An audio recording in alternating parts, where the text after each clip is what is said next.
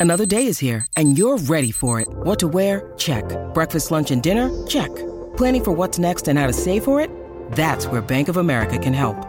For your financial to-dos, Bank of America has experts ready to help get you closer to your goals. Get started at one of our local financial centers or 24-7 in our mobile banking app. Find a location near you at bankofamerica.com slash talk to us. What would you like the power to do?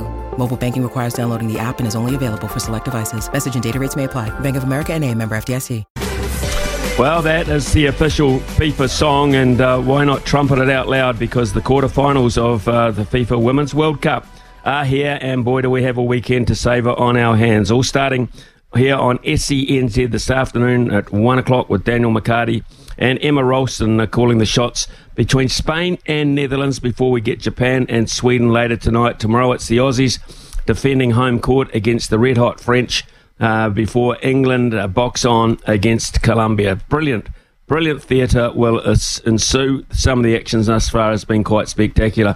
Fred de Jong is a former All White, of course, and everything uh, football in New Zealand. Um, and he'll be wearing his orange today, I would imagine, from one o'clock onwards, because uh, his Netherlands, as well, I should say, are uh, up against Spain. Fred, good morning to you.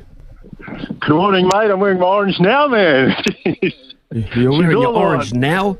It, it's oh, it's been all on. It's been all on from the get go. To be perfectly honest, I mean, all those um, weeks ago, it seems uh, New Zealand knocking over Norway gave us a, a, great high, and we haven't come down really. absolutely, man. It was, um, you know, that that was. I think that was the result that kick-started the the entire tournament. Totally unexpected, and you know, the the upsets have uh, have just carried on and on right through the tournament. Obviously, with you know, the, a lot of the big guns, USA, Germany, um, Canada, all going home, and uh, you know, looking forward to some uh, some really good quarterfinal action starting today in a game with that uh, Spain versus Netherlands. I think the ball's going to get tired because it's going to get passed around the park like you wouldn't believe. There'll be um, there'll be probably over a thousand passes um, in that game this afternoon. Okay, so let's look at the, the two sides in particular and their pathway to get to this point. Of course, um, just the other day, uh, Spain very, very comfortable over Switzerland. Uh, and then, of course, we saw your Netherlands uh, account for South Africa pretty comfortably as well, 2 0. So, uh, form, form coming out of there into today, and perhaps playing styles as such. Yeah, I think, um, you know, both, both sides, um, I think, have. Um, started the tournament well, and so and have carried that on. And I think a lot of the uh, across the tournament, a lot of teams arrived here and didn't start the, the tournament well. And um, so, but these two teams have um, stylistically very similar. They love to have, have the ball. You know, Spanish and Dutch football renowned for that. Um, Spain just intricate passing, probably over. Um, if you if you're going to be critical of Spain, it's that they don't um, they're they don't go forward as quick as, as a lot of teams, and so you know they're quite um, they're quite staid in in when you when you watch them play. But um, you know it's a style that uh, that's served them well, and um, and and obviously it's uh, it's got them to this point in the tournament. The Dutch, I think, um, probably more um, will go forward quicker um, and more dynamic, and I think it'll be um, you know they, they have to the front players have to fire um, and Beerensteyn, Jill Roord, um, and Lieke Martens, um, and the, you know, a big a big factor for them is um, Danielle van de Donk is um, is suspended after two yellow cards, and she's a big loss. So you know that that could actually be one thing that tips it in Spain's favour. So uh, Spain have made changes as well, and um, you know they've been a, a, hard team to to get a gauge on. I mean, Japan whipped them four 0 uh, just two matches ago, and we all thought, uh, what kind of side is this? And now that you see that, you almost think to yourself, hmm, uh, were they happy to be playing Switzerland? Um, and the 5 1 scoreline suggests that perhaps they were. Uh, they're real dangers. Where, where, do they, where could they control the match, Spain? Oh, you know, they got two of the best players in the world. Actually, I agree with you, mate. I, th- I thought um, that uh, the um, Spain Switzerland game was, or they the Spain Japan game was both side, a, a, game where both sides probably wanted to lose, um, and then Japan went no no we're we're going full noise here. Um, but uh, when you look at the Spanish side, um, the the two the two standout players, Aitana Bonmati is probably one of the best players in the world, and um, in the in the heart of the midfield. Alexia Putellas is um, also very very good. You know, won won um, Golden Ball awards, um, but uh, hasn't featured as much under the coach because he says he's, he's saying that you know the other players are doing the job, so why change? Um, but Bonmati, you know, she's a, she's a, she's an absolute talent. So if she fires, then the Dutch are in trouble.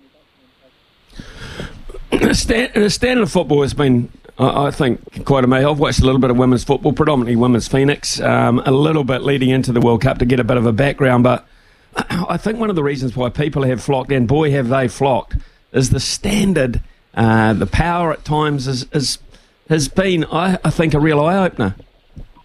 Oh, absolutely. And this was always going to be the case, especially in the, in the later parts of the tournament. You know, the last 16, now the quarterfinals, semi-finals, final.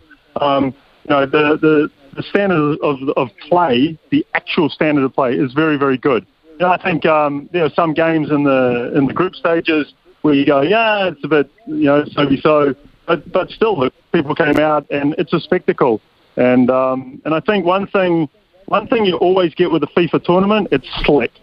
It looks good. It's really well put on. You turn up to the stadium and everything's laid on, and it's really nice. You know when you when you're there and everything's organised and it works, and um, and so you know what you're coming into, which is really good.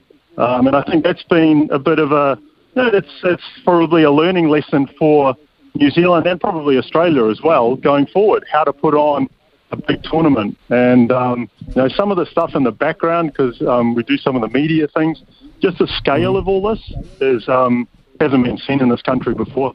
And so you no, know that's, that's a real yeah. that's that's a real eye opener as well. The amount of kit, you know, technology, kit, everything that goes into this into a FIFA tournament at this level um, is is crazy. And um, yeah, it's been it's been really good um, behind the scenes as well for a lot of people to see that. Um, but you know, harking back, it's yeah, the, the the level of football at the top end of the women's game at the moment is very very good, and we're going to get to see that over the next uh, week or so. Central to that have been Japan, of course, and uh, they're up against Sweden. They'll concede a little bit of height, but in terms of skill, they lack for nothing, and speed probably got it over Sweden. So uh, that's a really cool uh, clash coming up tonight uh, at 7.30. Yeah, yeah, I'm going to head off to that with uh, a group of people. And, um, yeah, I think uh, in transition, Japan are very good. You know, they they um, they drop back into a you know, formation in defence, very, very rigid and very controlled. Um, but then when they win the ball, they burst forward um, so fast and are very difficult to contain. Um, and I think the, the, the, the real key for me with the Japanese side, they just seem to be playing with so much enjoyment. And it must be, you know, the, the, the coach has really, yeah, just got them loving their football. And, you know, they, it, it's, it's, and that you can't say that about Japanese sides in the past. It's very regimented and it's very controlled. But know, this this side, I think, has just sort of released the shackles a bit, and they're just playing with a freedom that um, it's really working for them. Right, let's look at uh, tomorrow when uh, both games are, of course, in Australia. The first one uh, is at uh, Suncorp Stadium, uh, and uh, that is the host, Australia, against France. Now, if you are holding the reins for Australia, do you start Sam Kerr on the little bit of football she's had? Yeah, I think you've got to play your absolute best team um, from the outset and just see if she lasts, she lasts. Um, but because, you know, this is virtually a final for Australia. France are very, very good. And I think um, Aussie are going to have to you know, be at their best to contain you know, the, this, this French side. And um, especially, you know, Eugenie Sommer with her two goals in the round of 16 just showed what a good player she is. But across the board, France, just the way they move the ball. And yes, the Morocco weren't great, you know, as far as the round of 16, probably the weakest of the teams in the way they played. But um, but boy, France uh, France looked really slick, and I think um, Australia, yeah, this is going to be uh, a really tough tough game for them. But having said that, they've um, they've overcome all the hurdles that's been put in front of them so far, um, and that's without Sam Kerr. So if you add her in the mix, uh, they're a, they're a, they're a great side and you know, capable of going all the way. I think one of the things I noticed the other night, and uh, they were very effective for me, is they used the width of the park so well. They were da- they were very very dangerous the other night. I felt against Denmark when they went wide and attacked from wide. Yeah, absolutely, and they got pace. You know, Caitlin Foord, Eraso, you know, they've got real pace on the on the outskirts, and then they've got some you know players in the middle of the park who can win the ball and and also um, you know can can shovel the ball on, and so um, so so yeah, they've got they're a pretty good all round team, the Australians, and um, yeah, they, they but but it's going to be that'll be a cracking game, full house, you know, it'll be it'll be a tremendous occasion.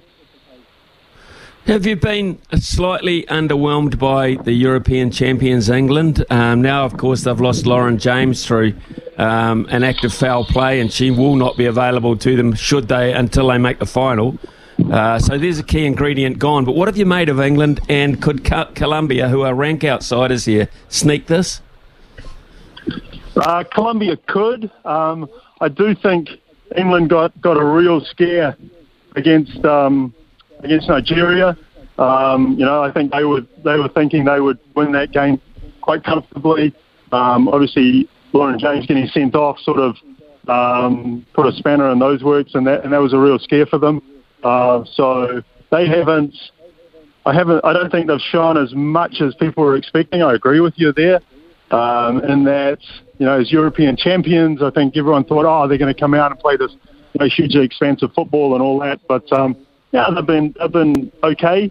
Um, but yeah, I, I, do think you know that that'll be closer a closer game than um, than um, probably on paper it looks. Colombia are just doing amazing things, and so um, you know for for a team that's that's came into the tournament as um, as one of the outsiders.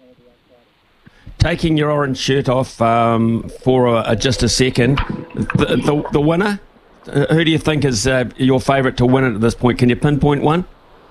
Right now, I'd say France. Um, looking at the at the performances so far, I'd say France probably, um, yeah, looking likely. Um, and and I've also been hugely impressed with Japan, um, but I'm just not sure they've got the physical attributes when um, for the semi-final and final. But uh, yeah, those two probably are the, the, the best sides so far. Okay, uh, we'll just change tech and uh, we'll stay with football, obviously, but uh, we just might head up to uh, the UK, where, of course, uh, the EPL starts this weekend. In fact, tomorrow morning, very early, Burnley in action uh, early on in the piece. But um, what are you looking forward to most this year in, in the EPL in terms of can it be more of a competition? Can more teams be likely chances? Um, yeah, I think so. Um, I think, uh, but it's going to be tough. Man City, they've got all the resources.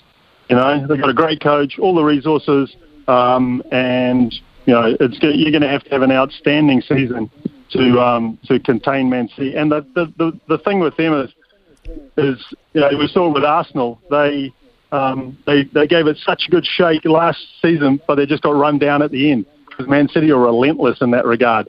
Um, so yeah, I think it'll be probably usual suspects as it all, as, as it is. And it'll be the, the interesting part is whether whether Arsenal can can do it again. You know, can they do can they go as well as they did this year? Because um, you know, Man City will be good.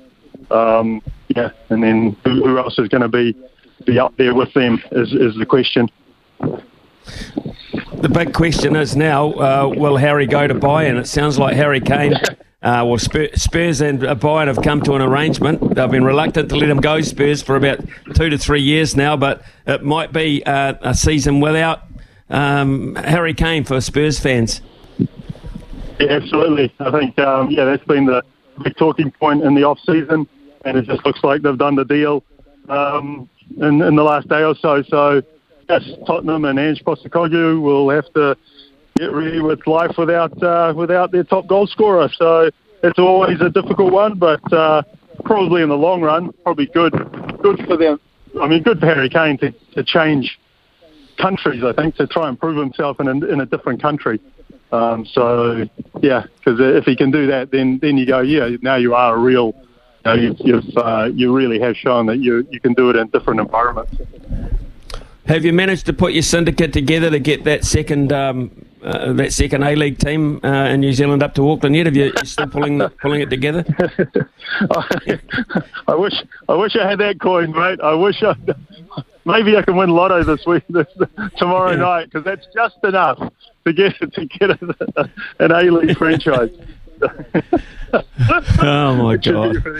We're hoping, we're hoping, um, but we'll see. We'll see. It'll be awesome for the sport if it if it came about. Um, but yeah, we'll, we'll we'll have to wait and see on that one. So, do you think women's football in New Zealand? How can women's football in New Zealand cash in on this? I mean, okay, we, we dipped out at the at, you know at the, round robin stage but I mean, how do they ca- cash in on this, and and perhaps not let this chance go by? To a certain extent, I think maybe New Zealand cricket have after their World Cup, and maybe New Zealand rugby have missed the boat a wee bit too after the success of the Black Ferns. How does New Zealand football make sure that this is not wasted? Oh, for me, it's all about opportunity. Just giving girls the opportunity to um, to play the game, and it's just about getting numbers numbers at the club at club level. Um, you know, and you know, doing doing all those things that attract females to sport. Um, because they're different to what attracts males to sport, and so that means females females doing stuff for female athletes, um, which I think is really important because they understand why the girls play the sport, why they stay in the sport, um, because it's all it's it's it's easy once players are good at something because they, they go, yeah, I enjoy it because I'm good at it, and, and I get uh, know I get kudos for that, and that's always um, reinforcing. But it's for the players who aren't great at the sport, um, working hard to keep them in the game because then later on they're your administrators, they're your referees, they're your coaches. Um, they may not be great players, but they can add so much to the to the sport as a as a whole. So I think it's um, yeah, you have to you have to make it an environment where people just want to be a part of. I think that's the uh, that's the trick to capitalise on the World Cup. Yeah, good on you, Fred. Uh, thanks very much for those thoughts and your predictions leading into the weekend. Enjoy tonight at Eden Park. It'll be an absolute cracker, I'm sure. Uh, and enjoy the rest of uh, the Football World Cup as well. Thanks, thanks for uh, being available to us uh, today. Awesome. Cheers, mate. Thanks very much.